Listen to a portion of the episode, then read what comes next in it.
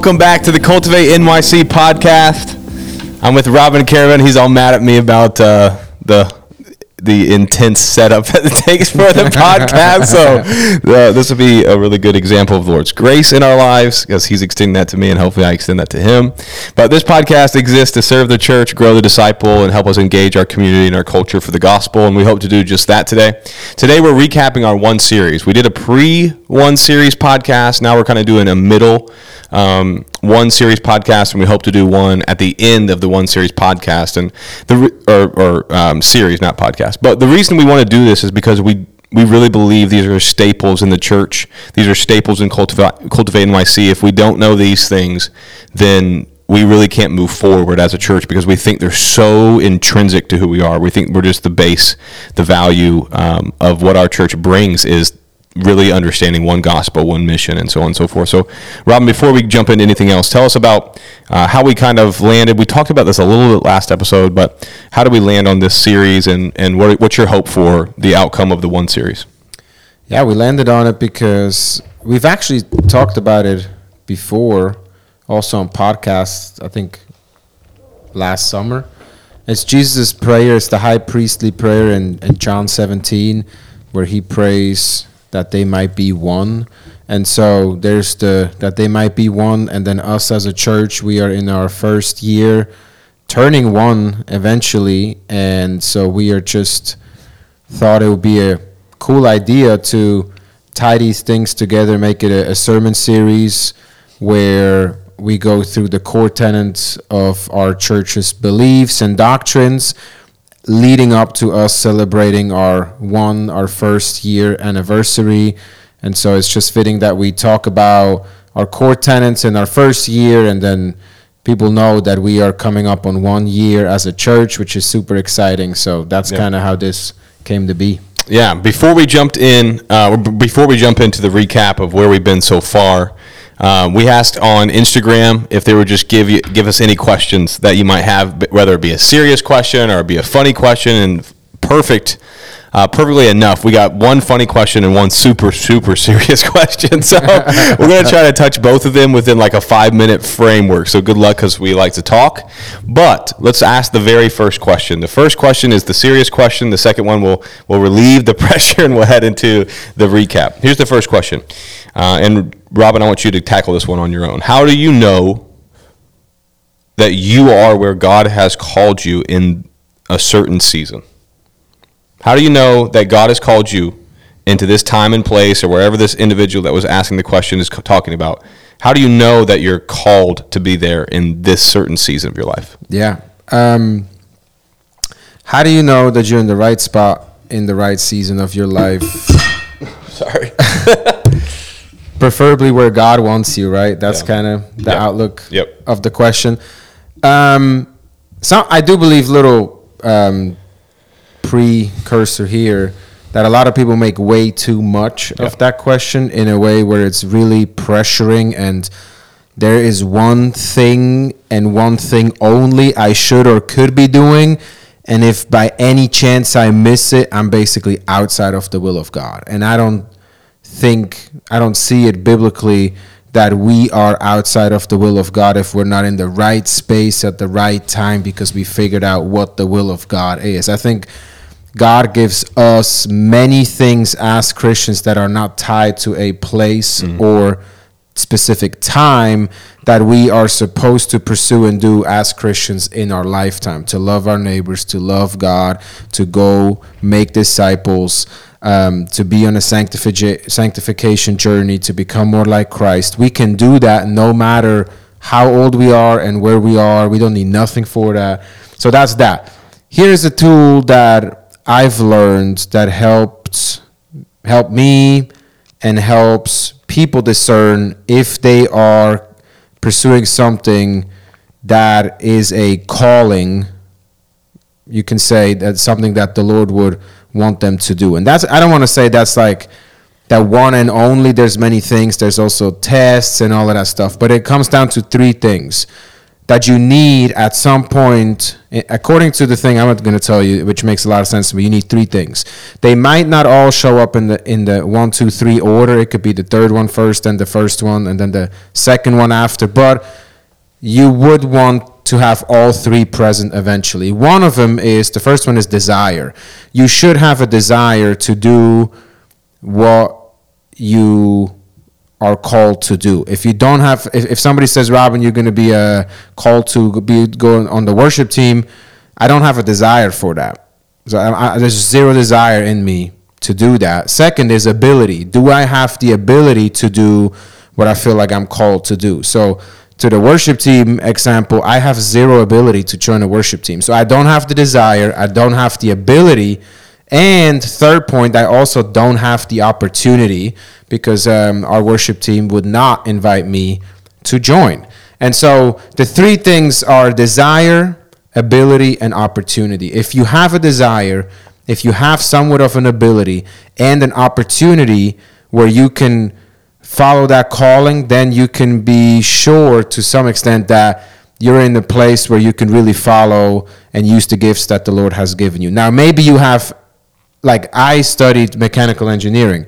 I did not feel like I was called to do anything in that sense in, in terms of ministry. I had the ability then I had the opportunity because people said, "Hey, why don't you help us build ministry trucks?" I had no desire, but then at some point, God put that desire in my heart where I was like, "You know what? I want to use that to serve God." So then I had ability, opportunity, and desire, and so they don't come in in in a one, two, three order. But at some point, you would want to have ability, opportunity, um, and desire. And if you don't, if you lack the ability, then maybe you have to study. If you don't have an opportunity, then maybe you need to wait until an opportunity presents itself or or find one.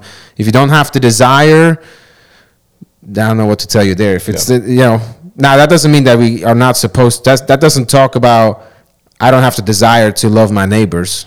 That's not that. We're called to do that anyways. But when we choose where we lend our gifts and what we pursue in life, then that would be three points that we can consider where we can land in a place where, where it comes together and God can really use us Yeah. In that setting. No, that's a good word. And I think what you're speaking to and that tool of desire, ability, and um, opportunity, I think those three things help you with discernment. And I think oftentimes, and I think I would guess if I asked the person who asked this question, you're weighing some of these different things that you think you're called into and that you have strengths in, that you have ability in, that you kind of work towards. And maybe you're trying to, am I supposed to be doing this or this or that? Rather than it being, I don't think you're asking this question and like, I don't even know what these seasons are looking like. It's just randomness. I think you're probably drawn to things that you're good at. The Lord has been molding you in a way, certain ways. So I think the tools He's using help you discern if this is the next step for you, mm-hmm. rather than it being the first step. I don't. I think the first step is is probably like just the opportunity of what God has done in your life up until that point. Yeah, you have to be at a point where you're even asking yourself, is this something I should be doing and I'm called to do? And when you're asking yourself that question, you kind of already need to be in a certain position where you ask yourself these questions. So, assuming that you are in a place where you might not know if you should pursue something or not, and it does give you the discernment or just a marker of like, okay, this is something I'm pursuing and it's really not for me. Yeah, it's a great question. Uh, we, if you are listening to this, please send more to us. We'll try to do this more regular before our, our episodes. That was a great question uh, submitted on Instagram. The second one is far less serious. It is this: If Jesus had a custom shoe, you know, NBA players do this, NFL players do this. Um, all all types of professional athletes have a custom shoe. You know, I think they were like the you know LBJ 200s. I don't know, uh, but you know Michael Jordan has all the names for his you know the the different types of shoes. The pandas, you know, I mean the cool shoes I have on. No, no. If Jesus had a custom shoe, what would it be called? And since you went first for the last one, I'll go first for this one. Go ahead. I was stuck between two names. I think one was the Yahweh seven thousands because Yahweh, and then but it's specific to Jesus. In the Old Testament, Yahweh was used for all encompassing. So I don't know if it exactly fits the bill. You know where the seven thousand comes from. Or I thought the funny one. this might be inappropriate, but I thought the I thought the um, the funny one might be like the um, crossover seven thousands because he crossed over from death to life. He went a from, cross. on a cross. We cross over from death to life. I mean, theologically, just perfectly Yeah. in line. So the crossover, maybe the Yahweh crossover seven thousands. Well, what about the walking on water 77? Walking on the water, seventy sevens. That's good. That's good. The problem with that is, I think the false advertising would people think that it would it would allow them to walk on water, and then they would do it. What Or what about we call it defeating the 5,000? hey, hey, and you spell feeding F E E Yeah, T I N G. That's for your shoes. The feeding, the feeding. All right, I'm and then gonna, there's only 5,000 custom pairs. I'm gonna have to compose myself after the feeding. All right, thank you for that question. All right, I'm going to let Charles introduce us into the next topic as I'm crying. Uh, this is a clip of uh, one of Charles' message of the one gospel, and this will kind of head us into um, our next conversation. who hears it, something that can change your life forever. This gospel is the good news that Jesus Christ, the Son of God, died for our sins. When I say our sins, I want you to hear in your, your head and say, He died for my sins. Touch your heart and say, He died for my sins. Make this personal. He died for your sins. And He rose again, eternally triumphant Don't do that. over His enemies. So that there is now, this is, the, laptop. this is the exciting part right here. There is no condemnation for Well, there's no condemnation for those who believe in Jesus, except for Robin walking in when I was recording in the middle of recording that, and I forgot to re-record it. So that was the introduction to our one gospel message. Uh, almost called him Jesus. Uh, Charles was introducing uh, what it, what the one gospel is, and if you haven't been tracking with us, the the uh, topics we've covered so far are one gospel by Charles, one mission by Robin, one baptism, and one communion. Am I missing one? I don't think so. One gospel, one mission, One God. one God. I did that one, so that's hilarious. It was one gospel, one mission, one God, one baptism, one communion, and we have one hope coming up on Sunday. And uh, like we, we kind of hinted at before, um, the reason we want to do this is because we want our church. All right. Well, we got stuff falling all over the place then. but uh, we want our church to be a church that's centered around these truths. Church, if you do not know the gospel, then we want you to succinctly and clearly be able to be able to articulate that that Christ has come on your behalf is the propitiation of your sins which means he took the payment that you deserved and in fact not it wasn't just a one-way transaction where he just took what you deserved he actually gave you of himself and you imputed his righteousness imputed just means he gave to you without you working for his righteousness onto you that we don't deserve the uh, one mission you can kind of give a little bit of a recap of what one mission was about Yeah, we went. We took the part in John 17 where it says uh, where Jesus prays and he says, "You have sent me, so I sent them into the world." And we transition into the Great Commission in Matthew 28, where Jesus calls the disciple to meet him, to disciples to meet him on the mountain.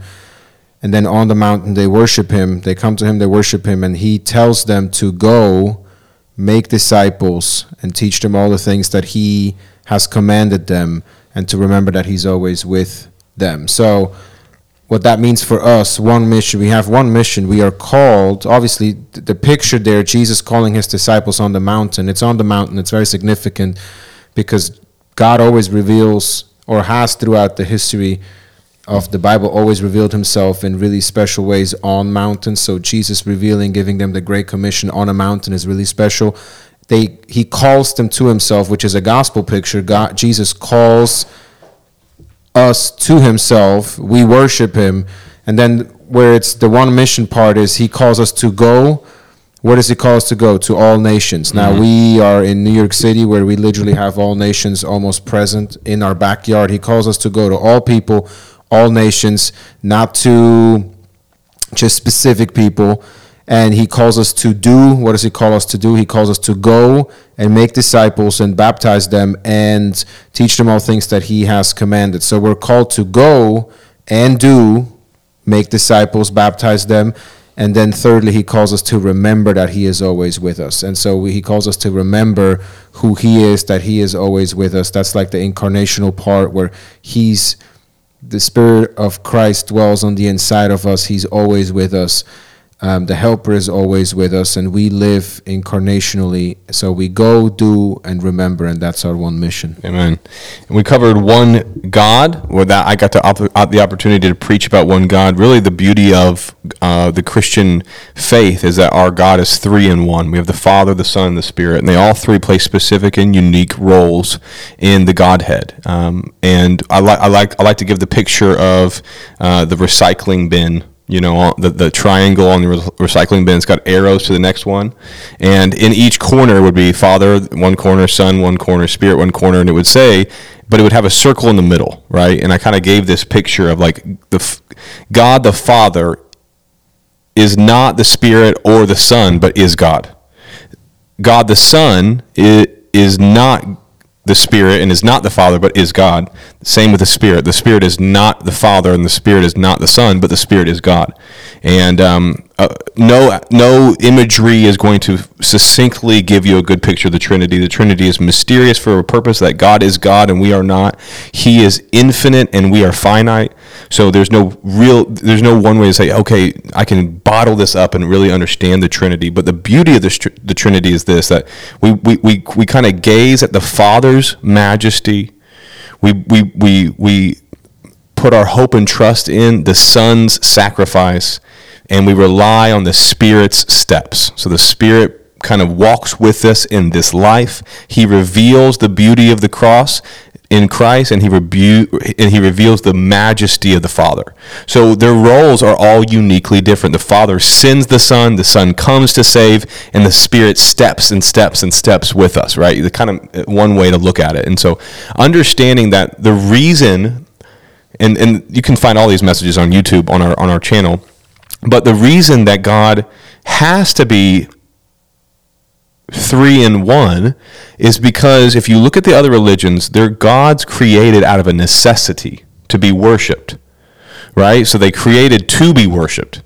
Whereas our God already existed in eternal community and eternal love, God forever loving the Son in the Spirit, the Son forever loving the Father in the Spirit. No one God is, uh, one member of the Godhead is better, no one member of the Godhead is worse. They just have unique roles. And it's beauty that though the, the Godhead, the three in one, the triune nature of God, created to impute that love that they had from within to his, the, its creation. So therefore, now we were created out of the love the Father had for the Son. So now we can make sense of when we sinned in Genesis chapter 3 and sinned, the, the cause of sin was separation from God and man. Well, the only true sacrifice that would have made the relationship between God and man right has to be Christ. Now you can kind of make sense of it because if the Father loved the Son and created out of the love that he had for the Son, now you know that the Son is the right is the right is the only right sacrifice to to make that relationship back whole. Now, is that complex? 100 That's super simple. Yeah, 180% complex. But it's also beautiful that it's complex and i made that clear in, in the mm-hmm. message. What i'm trying to tell you today is not that god is easy. He's not a cup of coffee. You know you can take it in one setting. God is someone who we are deeply le- learning to love and loving to learn. And, and as our worship or as our knowledge of who god is grows our worship grows along with it right? And so i got the opportunity to do one god.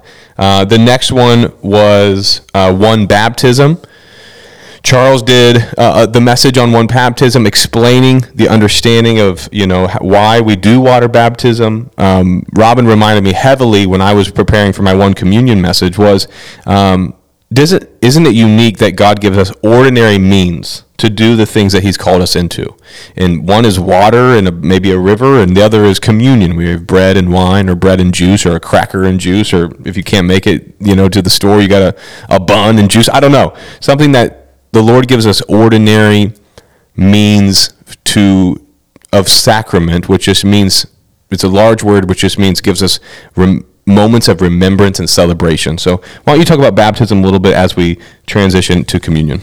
Yeah, baptism really simply put, is us declaring our faith in Christ in front of witnesses, in front of people. It's a celebration, and we join what it symbolizes when we go down into the water and we come back up is that we join Christ in a death like his and then into a re- resurrection like his to a, to a new life in Christ. And it's not that we there's no salvation happening. We don't believe there's Christians that do believe that. We don't believe that when you get baptized you get saved. We also don't believe that when you get baptized the Holy Spirit is going to do more things in your life after. We just believe that this is a step on the faithful journey of us becoming more like Christ, being apprentices to Christ that he commands us to be baptized and follow him. And we do that where we symbolically in front of people declare our um, trust and faith in him get baptized symbolically going down and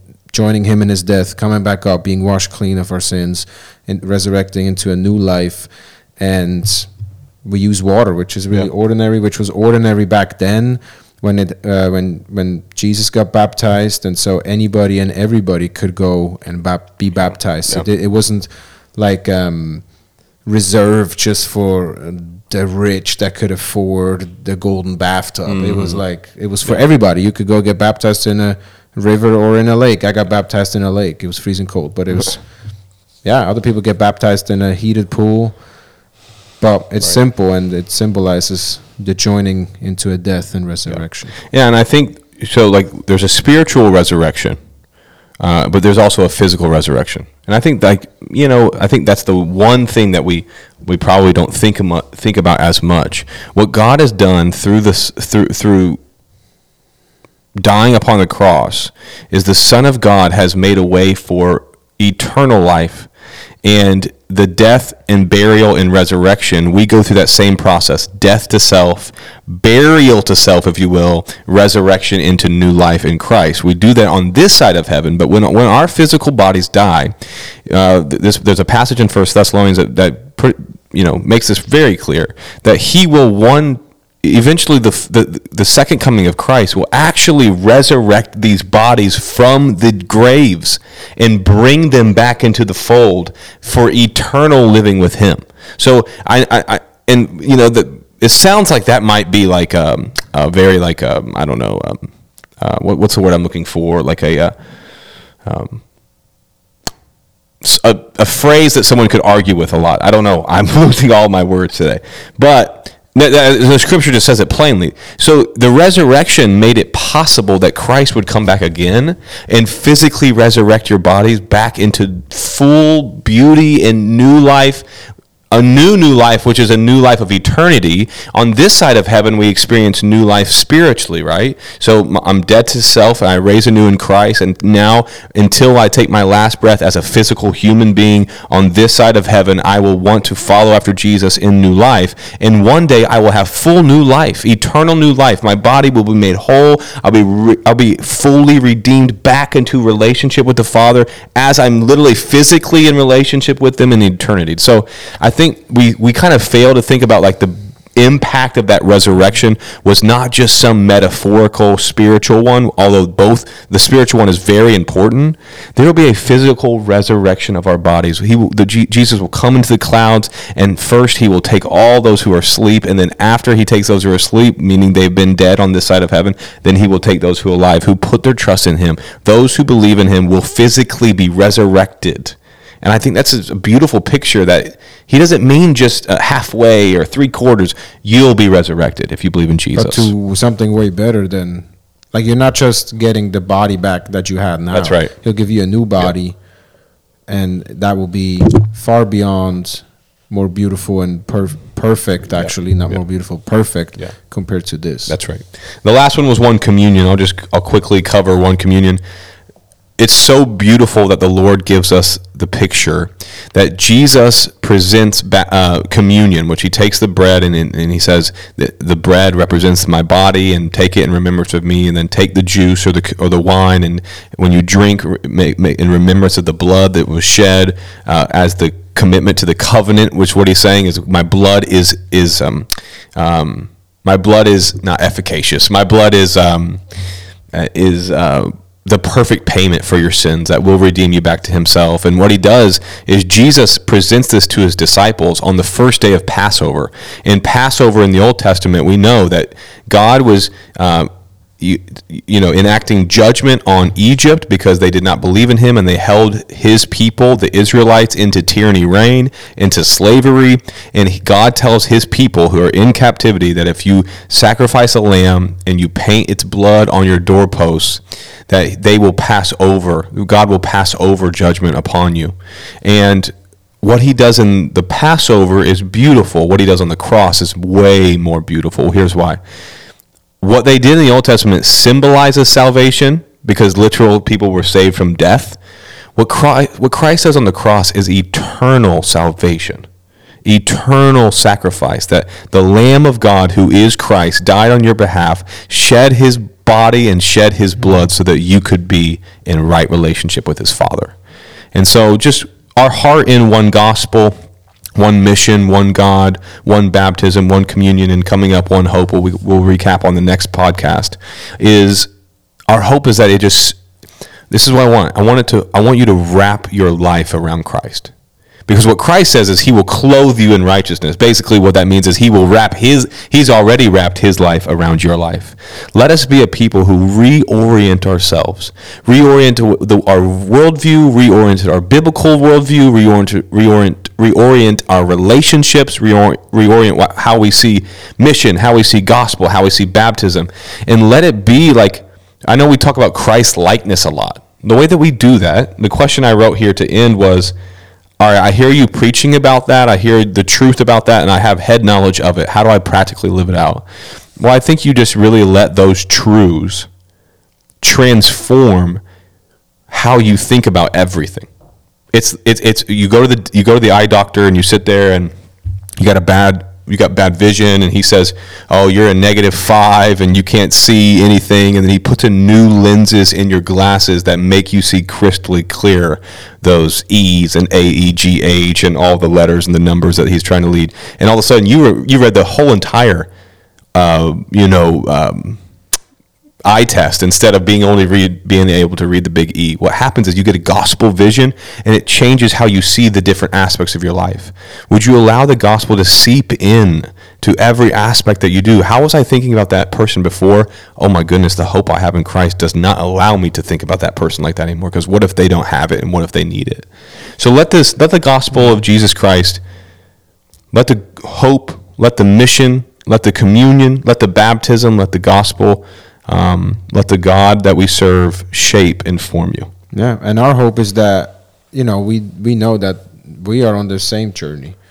I have to remind myself constantly what the gospel means and how it applies and what it is and That's how right. it shapes my worldview and how it shapes the way I look at other people and our hope is that you would practice that and and remind yourself of it and grow in it and commit yourself to becoming more like Jesus knowing that it's not a I heard this message now I know now it's changed. Yeah. You'll probably all of us will probably have to hear these things over and over and over and that's our hope and our encouragement for you is that you just embark on this journey with Jesus and become more like him and grow in that. Amen. This is the Cultivate Cultivate NYC podcast also known as the Cultivate Cultivate podcast, also known as the the feed.